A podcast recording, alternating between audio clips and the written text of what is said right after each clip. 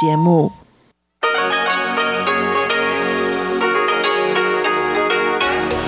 В эфире Международное радио Тайваня.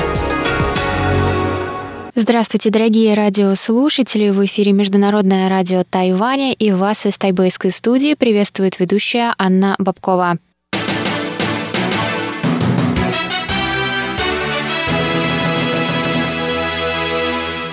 Сегодня четверг, 28 января, и мы начинаем наше ежедневное вещание с выпуска новостей сегодняшнего дня, а затем вы, как всегда, прослушаете тематические передачи четверга «Тайвань и тайваньцы» с Марией Ли, «Звуки города» с Валерией Гемрановой и Иваном Юмином, а также повтор передачи прошлой недели «Нуран Тайвань» с Игорем Кобылевым. Я вам напоминаю, что на коротких волнах вы можете слушать нас на частоте 5900 кГц с 17 до 17.30 UTC и на частоте частоте 9490 кГц с 11 до 12 UTC. Вы также в любое время можете зайти на наш сайт по адресу ru.rti.org.tw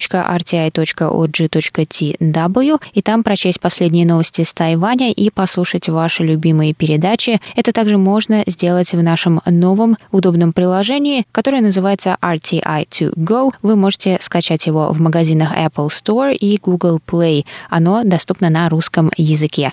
А если у вас есть какие-то вопросы или предложения, вы всегда можете связаться с русской службой через электронную почту, написав нам письмо на адрес russsobaka.rti.org.tw. А теперь давайте к новостям.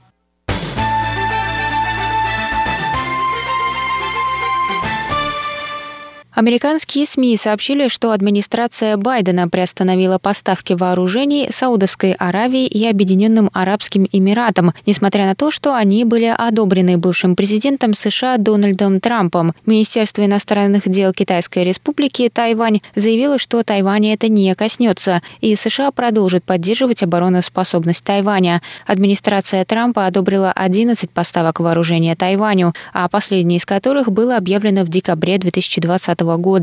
Пресс-секретарь Министерства иностранных дел Тайваня Джоан У процитировала 28 января заявление Госдепартамента США, в котором ведомство в очередной раз подтвердило незыблемость обещания США обеспечивать обороноспособность Тайваня.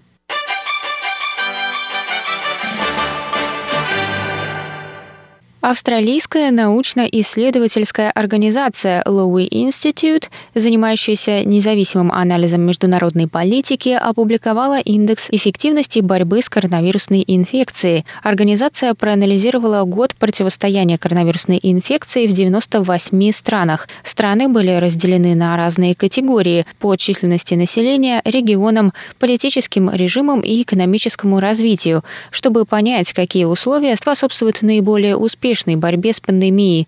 Тайвань в этом списке занял третье место после Новой Зеландии и Вьетнама. США, где было зарегистрировано более 25 миллионов случаев заболевания, находится на 94-й строчке.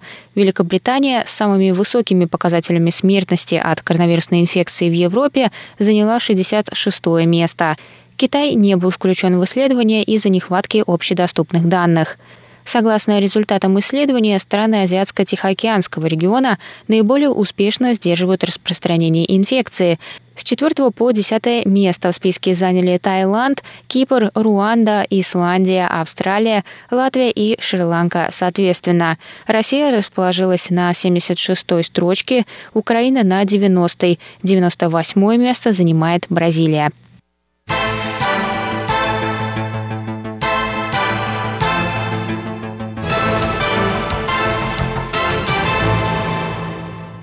Компания Apple опубликовала в середине января объявление о вакансии на должность сотрудника по обучению облачного голосового помощника Siri тайваньскому языку Тайюй. Тайваньский язык структурно представляет собой одно из наречий южно-минского языка, распространенного в китайской провинции Фудзянь.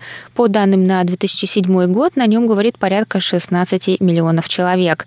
Помощник Siri доступен на большинстве телефонов и компьютеров Apple и при помощи помощи распознавания естественной речи пользователя может выполнять команды, отвечать на вопросы и давать рекомендации. В 2020 году Siri говорила на 21 языке, включая японский, китайский и русский. 15 января компания начала поиск инженера по работе с искусственным интеллектом, который в том числе может свободно говорить на тайваньском языке.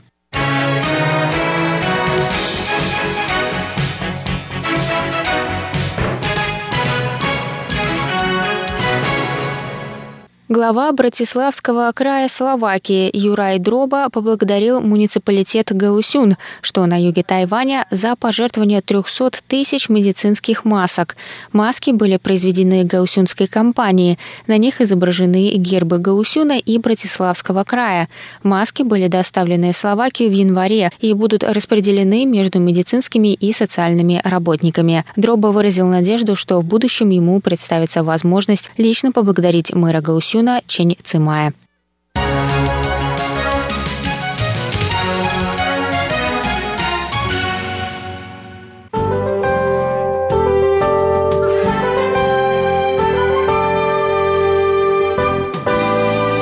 А сейчас прогноз погоды.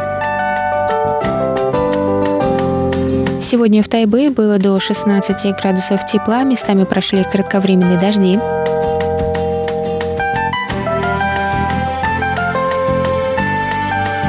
Завтра в Тайбэе также до 16 градусов тепла и облачно.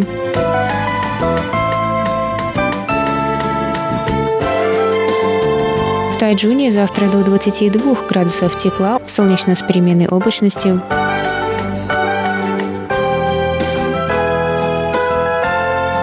А на юге острова в городе Гаусюне до 21 градуса тепла, солнечно с переменной облачностью.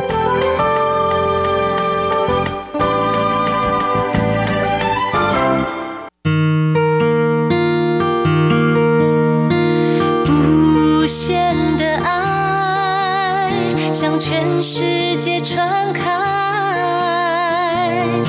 永恒的关怀来自他